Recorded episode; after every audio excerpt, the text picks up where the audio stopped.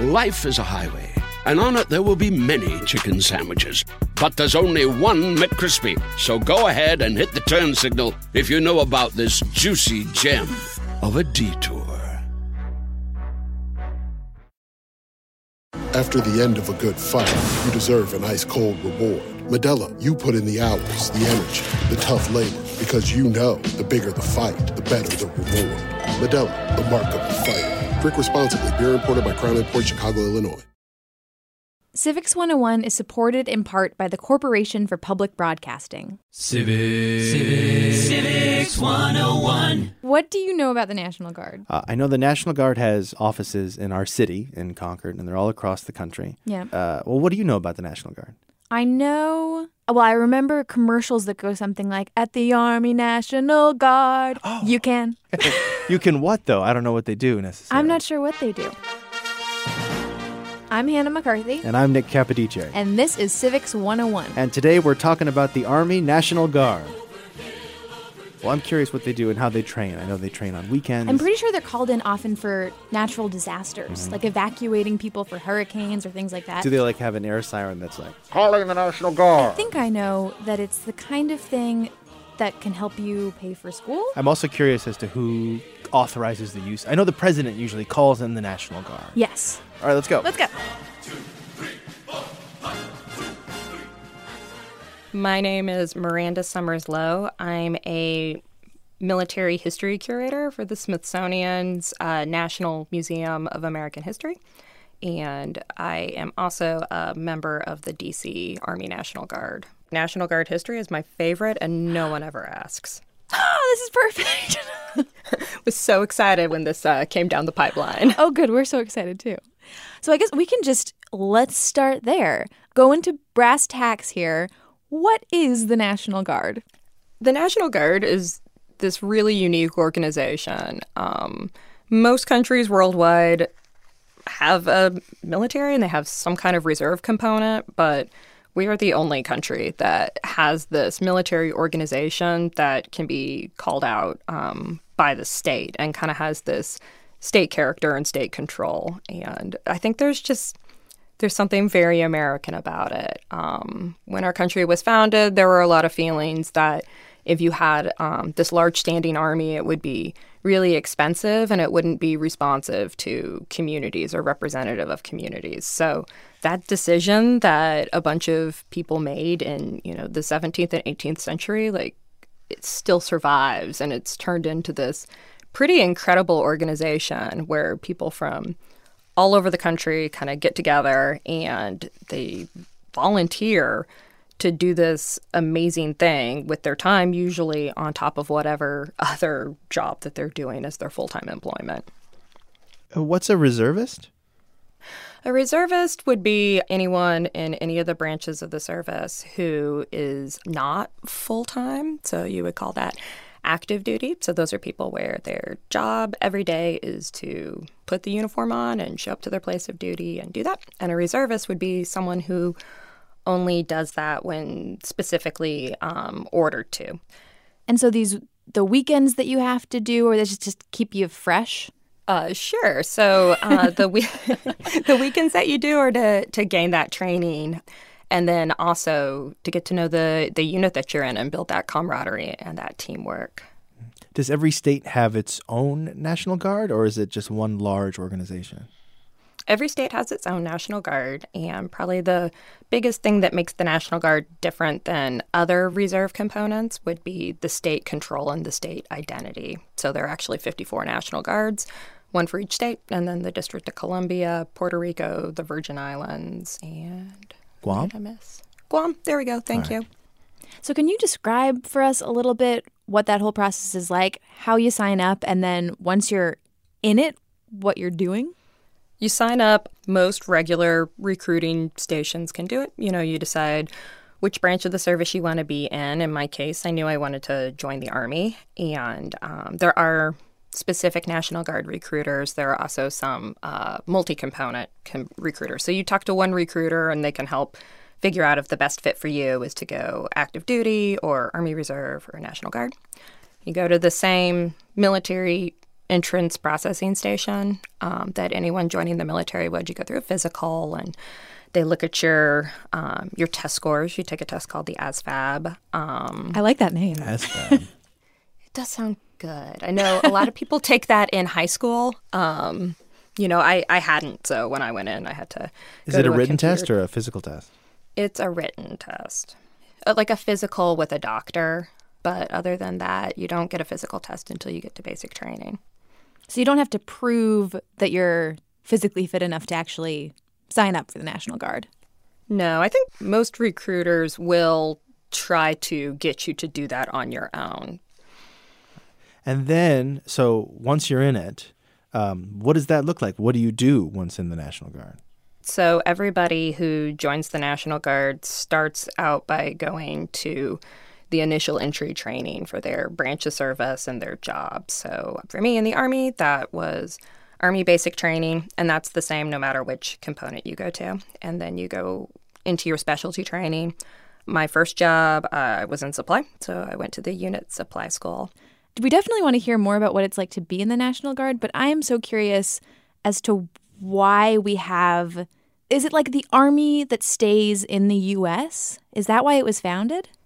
If you go back to why the National Guard was founded, when our country was, you know, starting to take root, when, you know, we were building the colonies, there was only a National Guard or militias. You know, if you look through really like the first hundred years or so, if you look at the roots of the National Guard, um, you have these militias in places like Virginia and Puerto Rico and Florida, long before you have a federalized government. The National Guard says that our founding date is in 1636, even though, you know, we had Wow. the regular army, their founding date is in 1775. So there's this whole heritage of these kind of locally controlled voluntary armies long before we have this kind of larger standing army that stays on active duty. So Hannah and I both, in the context of what does the National Guard do, we both the first thing we said was calling out the National Guard, like it's this thing that happens. So can you tell us like who does that and what happens when you're called out? So there are um, three basic ways the National Guard can be used. Uh, two of them are state directed. So Title 10 is federalizing National Guard troops. That happens to send them overseas when you think of, you know, hearing about maybe a National Guard unit going to Afghanistan. And it's when The- like some extra people are needed. Like we we need more people in a certain place, so we're going to go to this this branch, which is usually reserved for America, uh, and take them to other places. Correct. Okay. The other two statuses, so state active duty and Title 32, that's when you're under state control. And that is typically used for things like disaster relief. So that would be like if if a town were to be flooded, they might send in the National Guard to evacuate people, or would the National Guard show up after the you know the evacuation had happened? This is where, you know, it is kind of confusing and there's a lot going on with all these different statuses. But in the case of a flood, like you mentioned, the governor of that state might decide to call out their National Guard on state active duty, which is entirely within his or her control, for two or three days to help with evacuations and filling sandbags and setting up medical care facilities and all these other things. Then, after that flood hits, it may become a like a federal emergency management area. And at that point, the federal government may decide to keep those same people on federal duty. And so they would use the Title 32 status for that.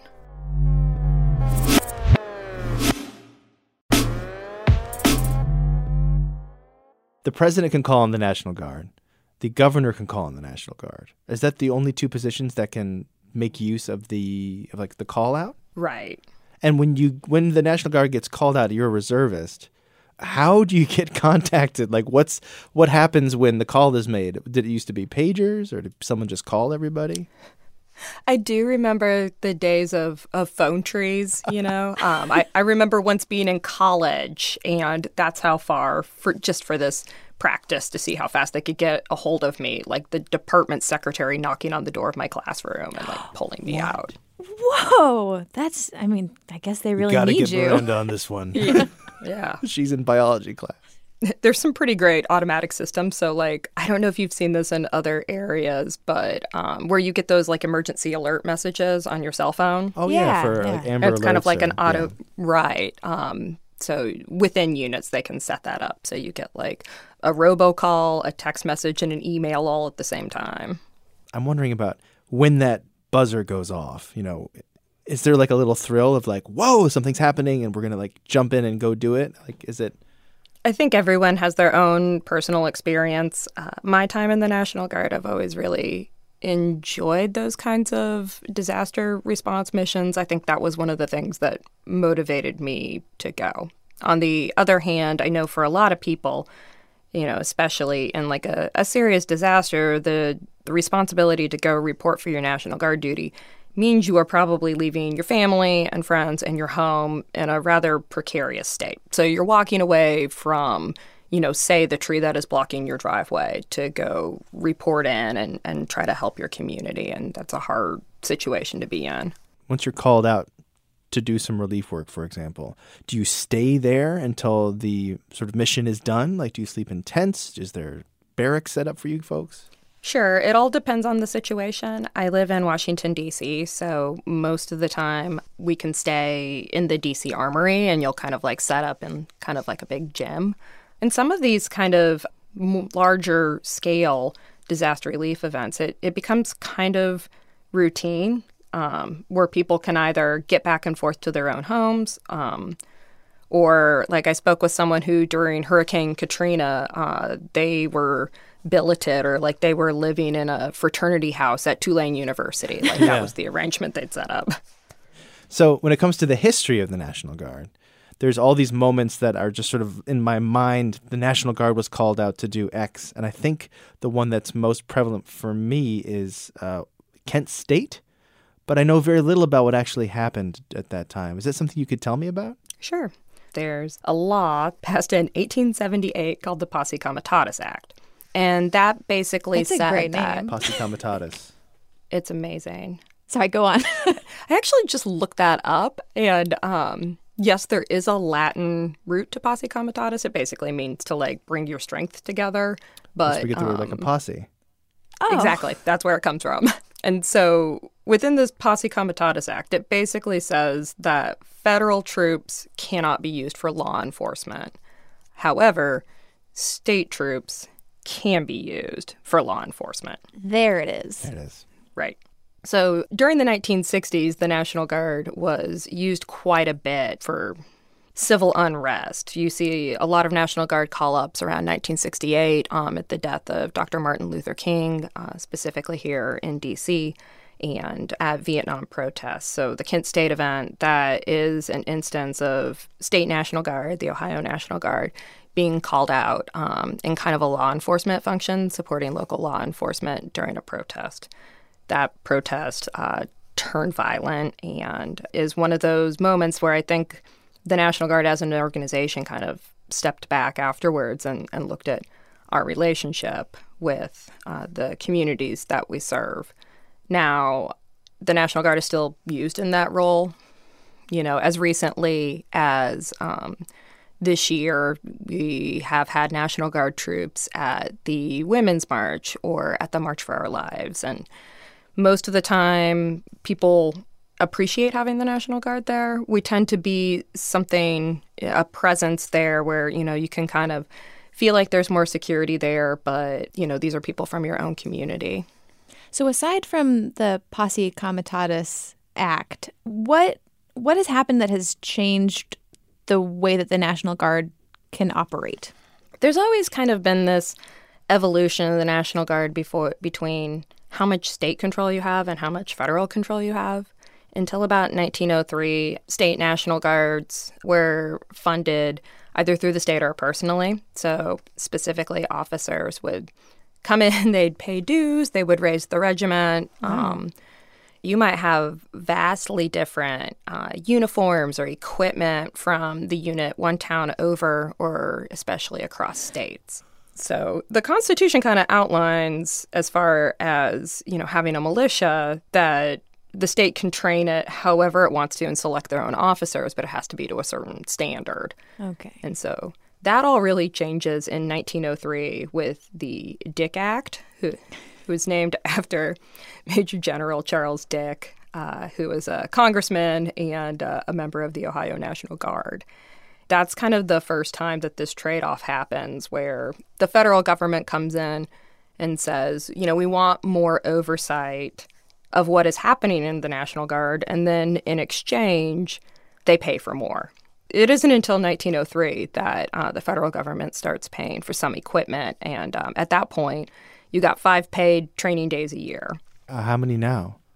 So now the typical National Guard commitment is 38 days per year. We were both talking earlier about um, Little Rock after the uh, desegregation uh, laws were passed. Could you tell us about that? That's uh, another kind of interesting moment in National Guard history. National Guard troops were used all over the country as part of desegregation efforts. Now, in Little Rock, it happened to be this rare occasion where the governor of that state had actually called up their National Guard to keep the African American students from going to school. It is very rare to be able to use federal troops for law enforcement. And if you look at the pictures, that is the case where then the president called in the 101st Airborne to escort those students in. So if you look at the pictures from Little Rock, there's state National Guard troops and federal troops there. Oh, wow. If Title 10 is invoked, can a governor say, no, Mr. President, my National Guard will not be doing that? In no way am I like any kind of constitutional scholar, but essentially the, the president does get to call out the National Guard, um, and, and that does um, outweigh the governor's objection. But that is a question that is constantly in flux. Probably one of the more um, recent moments where that came up was uh, during Hurricane Katrina. You know, we had hundreds of thousands of National Guard soldiers mobilized in Iraq and Afghanistan. So there was kind of a big shortage of National Guard troops for hurricane relief.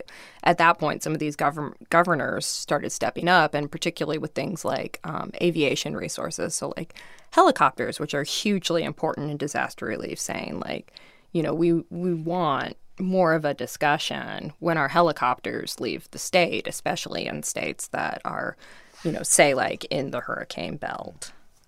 Is there anything that you'd want America to know about the National Guard?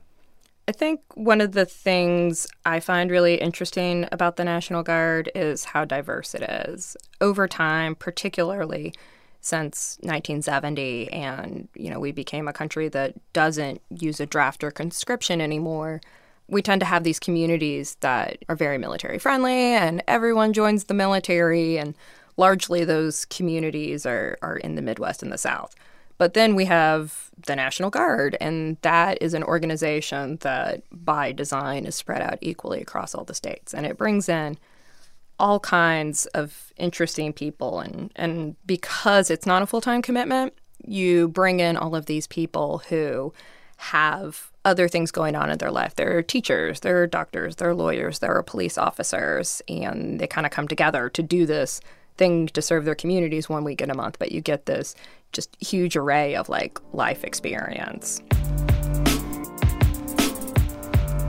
That was Miranda Summers Lowe, military historian for the Smithsonian at the National Museum of American History and a member of the Army National Guard. This episode of Civics 101 was produced by Ben Henry. Our executive producer is Erica Janik, and our staff includes Taylor Quimby, Jimmy Gutierrez, and Justine Paradise. Music in this episode from Jahzzar. And if you have any civics questions that you'd like Hannah and I to get to the bottom of, just drop us a line at civics101podcast.org. Civics 101 is a production of New Hampshire Public Radio.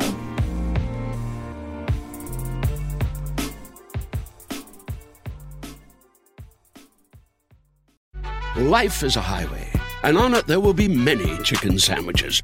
But there's only one McCrispy. So go ahead and hit the turn signal if you know about this juicy gem of a detour. They say plants like music. Yeah, no, like really, they, they respond to the vibrations of it, which means that this playlist you're listening to, the plants are too. You know what else plants like? Organic soil from Miracle-Gro. It's made with all the best stuff like wood fiber and compost. Plus, it's OMRI certified organic, which officially means it's made with superior ingredients. And when you give your plants the stuff that makes them happy, they won't judge you on your iffy playlist. Hear that, plants? So go ahead and give them Miracle-Gro.